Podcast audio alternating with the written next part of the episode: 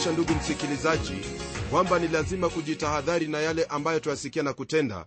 Hivyo ndivyo ilivyo pia katika maisha yetu ya imani au kiroho. Hasa tunapoendelea kutazamia tumaini letu lenye mibaraka yaani kufunuliwa kwa yesu kristo ambaye ni mwokozi na mkombozi wetu. Hili ndilo ambalo tulijifunza kwenye kipindi kilichopita kuhusu hatari hiyo ya kusikia na kutokuelewa. Naam kuna umuhimu sana wakati wowote ule kusikia na kuelewa hilo ambalo wafaa kulitenda la sivyo utatenda jambo ambalo hukuruhusiwa kutenda.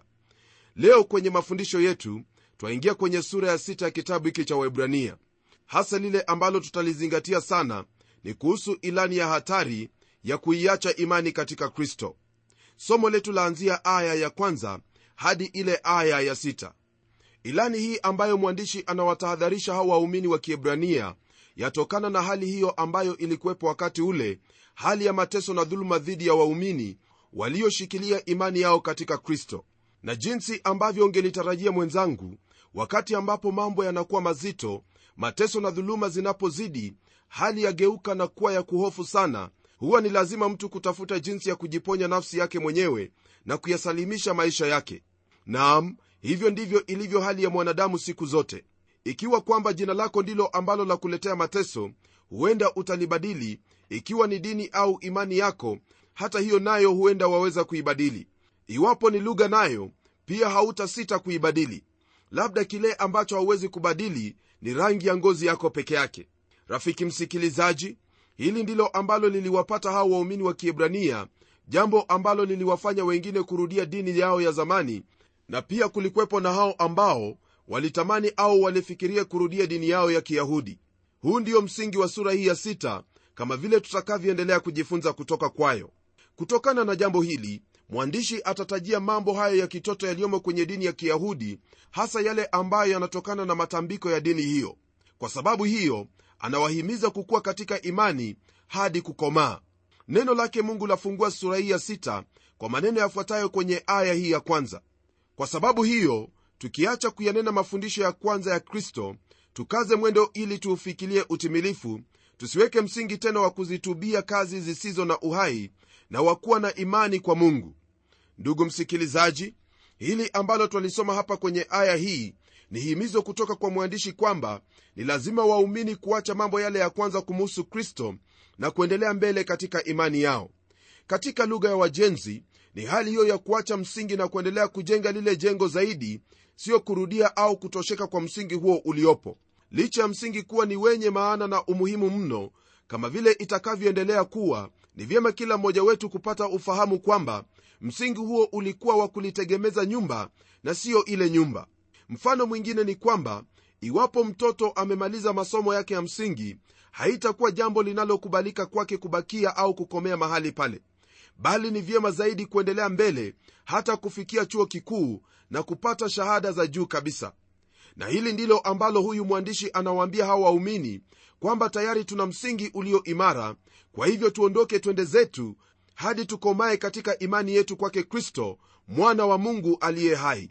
Kwenye kile kitabu cha waefeso sura ya 4 aya ya 11 hadi 15 neno la mungu lashuhudia jambo hili kwa kutwambia hivi naye alitoa wengine kuwa mitume na wengine kuwa manabii na wengine kuwa wainjilisti na wengine kuwa walimu na wachungaji kwa kusudi la kuwakamilisha watakatifu hata kazi za huduma itendeke hata mwili wa kristo ujengwe hata na sisi sote tutakapofikilia umoja wa imani na kumfahamu mwana wa mungu hata kuwa mtu mkamilifu hata kufikia kwenye cheo cha kimo cha utimilifu wa kristo ili tusiwe tena watoto wachanga tukitupwa huku na huku na kuchukuliwa na kila upepo wa elimu kwa hila ya watu kwa ujanja tukizifuata njia za udanganyifu. Lakini tuishike kweli katika pendo na kukuwa hata tumfikie yeye katika yote yeye aliye kichwa kristo. Ndugu yangu hili ndilo hasa lile ambalo lafaa kutendeka katika maisha ya kila mtoto wa mungu. Kwani hakuna lingine ambalo wewe kama muumini waweza kufurahia kuliko hilo ambalo mungu amelikusudia maishani mwako nam hili pia ndilo ambalo liliwafaa wale waumini wa kiyahudi kwa mujibu wa aya hii ya kwanza kwenye hiki kitabu cha waibrania sura ya sita. kumbuka kwamba kwenye ile sura ya tano huyu mwandishi aliwaambia kwamba kwa sasa ingeliwafaa wao kuwa walimu na sio watoto. Je msikilizaji wewe ungali mtoto katika mambo yake mungu au waendelea kukuwa hebu tutazame kinaganaga kuhusu aya hii.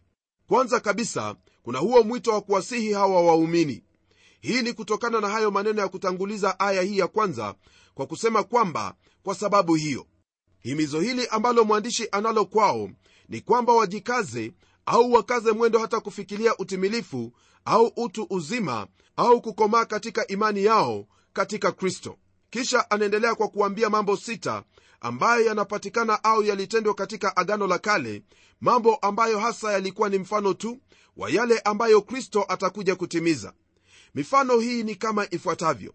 Kuzitubia kazi zisizo na uhai kuwa na imani kwa mungu mafundisho ya mabatizo kuwekea mikono kufufuliwa wafu na hukumu ya milele. Jambo hilo la kwanza ambalo lahusu kutubia kazi zisizo hai kazi hizo hasa ni zile ambazo twazipata katika ile sheria ya musa mtumishi wa mungu. Daima waumini hao walijaribu kutenda mambo hayo ya sheria wakivunja sheria ile na kutubu tena na hilo ndilo ambalo mwandishi anawaambia kwamba ni mambo ya kitoto. Na kwa habari za kuwa na imani kwa mungu agano la kale lilifundisha kuhusu kuwa na imani kwa mungu hasa kutokana na matambiko au ibada ambayo iliwakilisha na kuonyesha imani hiyo kwa mungu. Kwa mtu yeyote kusema kwamba anamwamini mungu jambo hilo haliwi na maana tena na wala halionyeshi kwamba huyo anayesema maneno yale amejitolea kwa mungu yakobo kwenye sura ya pili aya ile ya 19 ana haya ya kusema kuhusu habari za kumwamini mungu. Neno hilo lasema hivi wewe waamini ya kuwa mungu ni mmoja? Watenda vyema. Mashetani nao waamini na kutetemeka. Kwa hili basi iwapo wasema kwamba wamwamini mungu huna budi kuendelea zaidi ya hapo.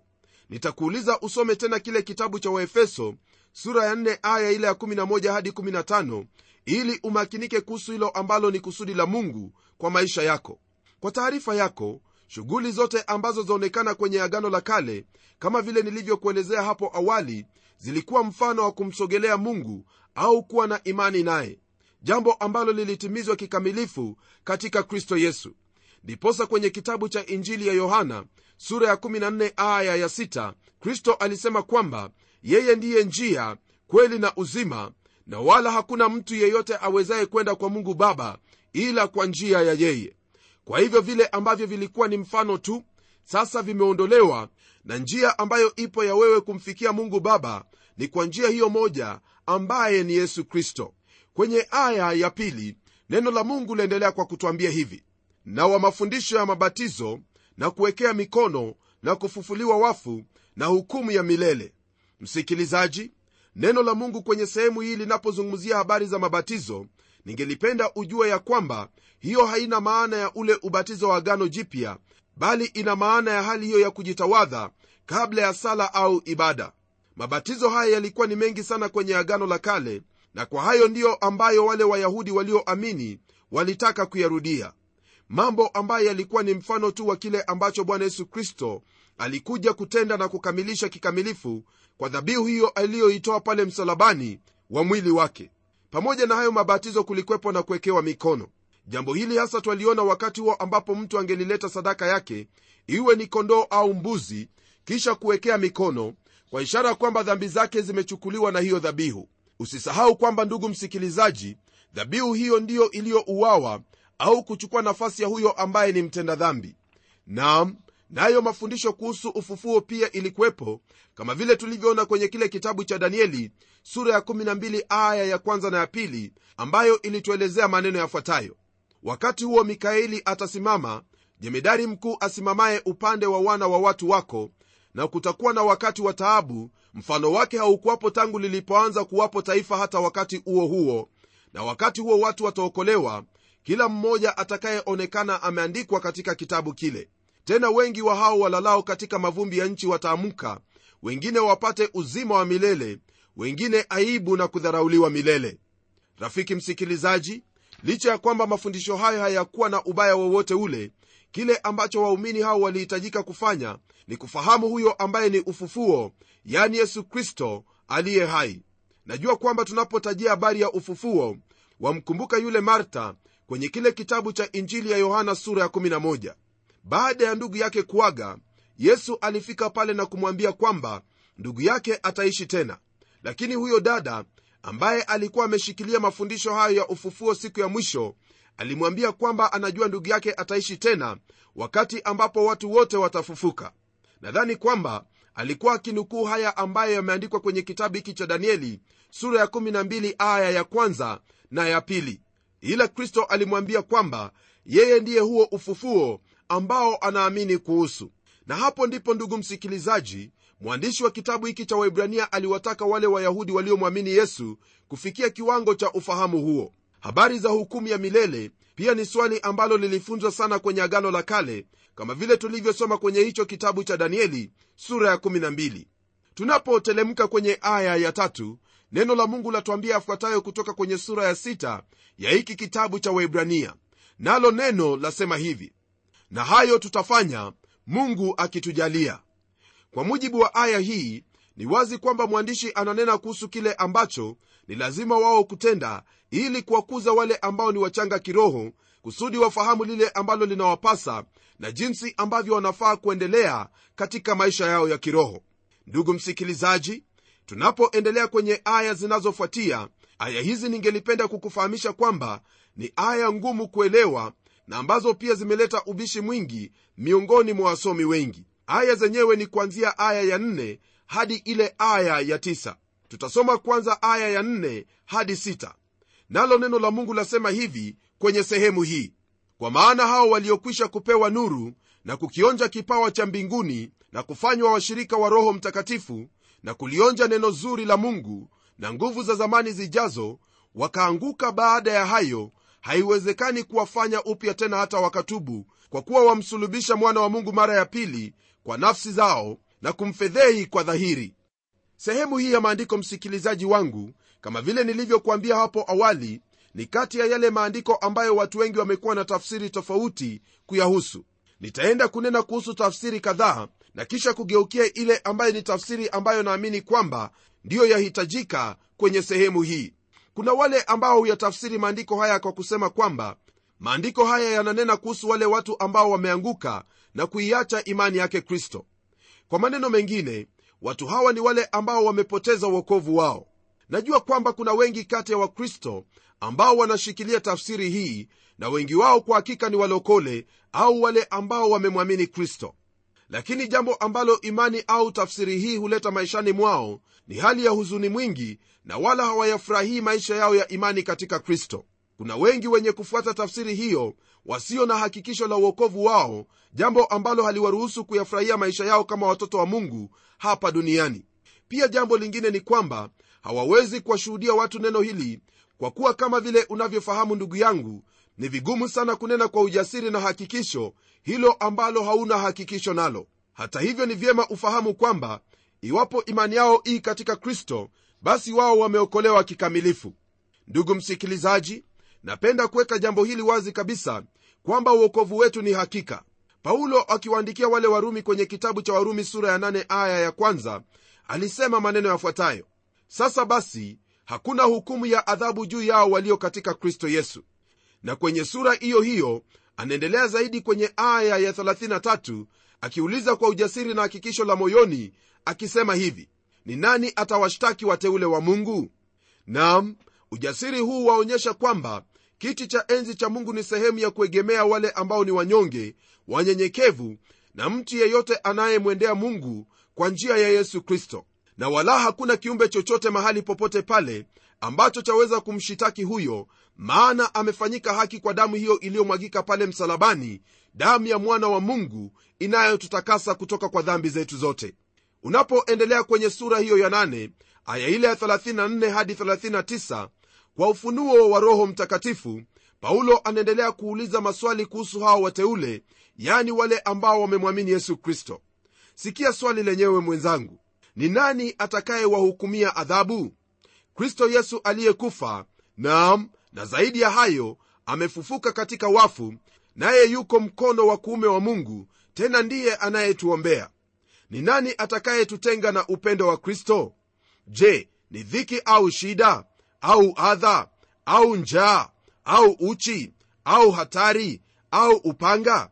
Kama ilivyoandikwa ya kwamba kwa ajili yako tunauawa mchana kutwa tumehesabiwa kuwa kama kondoo wa kuchinjwa lakini katika mambo haya yote tunashinda na zaidi ya kushinda kwa yeye aliyetupenda. Kwa maana tumekwisha kujua hakika kwamba wala mauti wala uzima wala malaika wala wenye mamlaka wala yaliyopo wala yatakayokuwapo wala wenye uwezo wala yaliyo juu wala yaliyo chini wala kiumbe kinginecho chochote hakitaweza kututenga na upendo wa mungu ulio katika kristo yesu bwana wetu ndugu msikilizaji waweza kutaja neno au jambo ambalo paulo hakulitaja? Je kuna hilo ambalo laweza kukutenga na upendo wa mungu ulio katika kristo? Nisikie vyema tena kwa umakini. Orodha hii ambayo twaisoma kwenye kitabu hiki cha warumi sura ya 8 aya hiyo ya 34 hadi 39 yajumuisha chochote kile ambacho waweza kufikiri kwamba chaweza kukutenga na upendo wa mungu ulio katika kristo yesu bwana wetu hapa twapata hakikisho na thibitisho kuhusu imani yetu katika kristo kwamba hakuna chochote ambacho chaweza kututenga na upendo huo. Nam hakuna kinachoonekana au kisichoonekana kilichopo au kitakachokuwepo uwezo au mamlaka ambacho chaweza kututenga na pendo hilo la mungu katika kristo yesu. Hamna hata kidogo. Pamoja na haya yote bwana wetu yesu kristo alinena mambo ambayo yanahusu hakikisho la uokovu wetu nami nakutaka wewe msikilizaji wangu uyasikie maneno yake yesu kwa umakini kabisa kisha umtumaini na kumwamini siku zote. Tazama kwenye kile kitabu cha injili ya yohana sura ya 1 aya ya 27 hadi 28 ambapo neno la mungu latuambia maneno yafuatayo. Kondoo wangu waisikia sauti yangu nami nawajua nao wanifuata. Nami nawapa uzima wa milele wala hawatapotea kamwe. Wala hakuna mtu atakayewapokonya katika mkono wangu baba aliyenipa hao ni mkuu kuliko wote wala hakuna mtu awezaye kuwapokonya katika mkono wa baba yangu. Ndugu msikilizaji kama vile tumesoma maandiko hayo ni wazi kwamba kristo ananena habari za umilele na siyo habari za muda. Iwapo basi kuna huyo ambaye atapoteza uokovu wake fahamu kwamba wokovu ambao kristo anautoa kwa wale ambao wamemwamini ni wa milele na sio wa muda.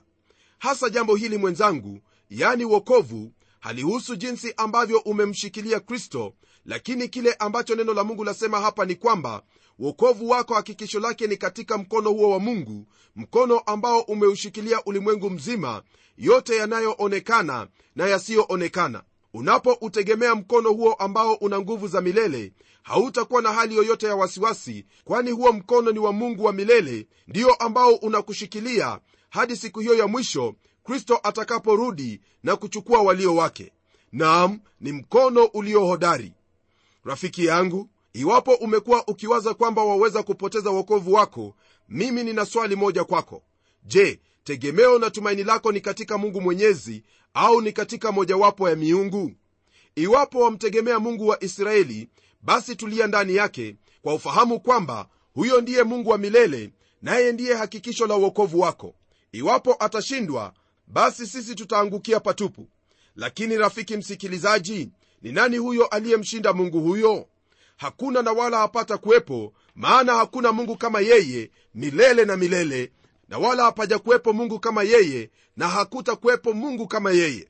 Ndiposa unaposoma kwenye kile kitabu cha ufunuo neno la mungu likielezea habari za mungu linasema kwamba yeye aliyekuwepo aliyeko na atakaye kuwepo kwa hivyo ndugu msikilizaji hakuna miungu au mungu mwingine yeyote yule ambaye yaweza kujitokeza hapo baadaye maana mungu huyu ambaye twamtegemea ndiye mungu ambaye amekuwepo aliyeko na atakayekuwepo milele na milele. Furahia uokovu wako kwa kuwa mkono ambao unakutegemeza ni wa mungu mkuu anayeweza yote.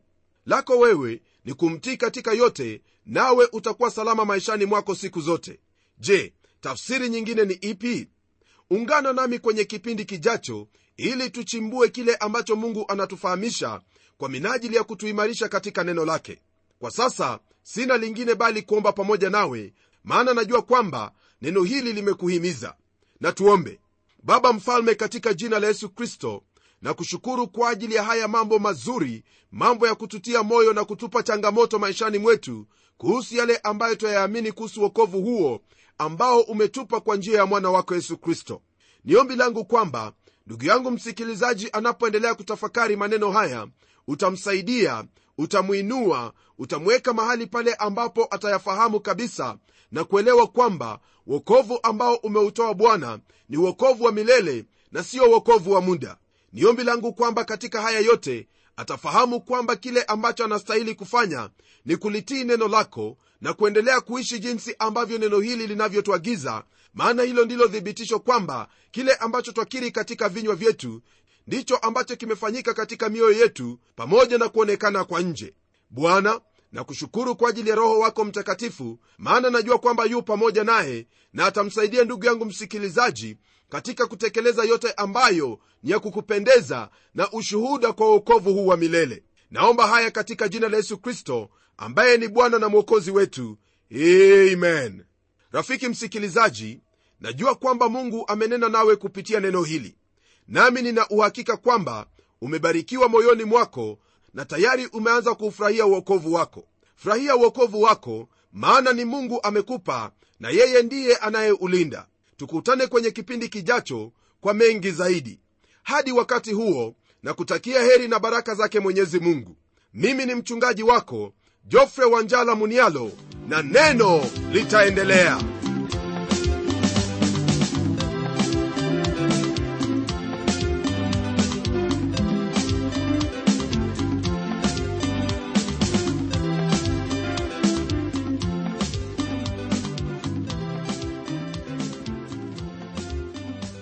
matumaini yangu ya kwamba umebarikiwa na hilo neno la bwana na ikiwa una swali au pengine ungependa kuinunua kanda ya kipindi hiki ambacho umekisikiza leo hebu tuandikie barua ukitumia anwani ifuatayo. Kwa mtayarishi kipindi cha neno transworld radio. Sanduku la posta ni 21514 nairobi kenya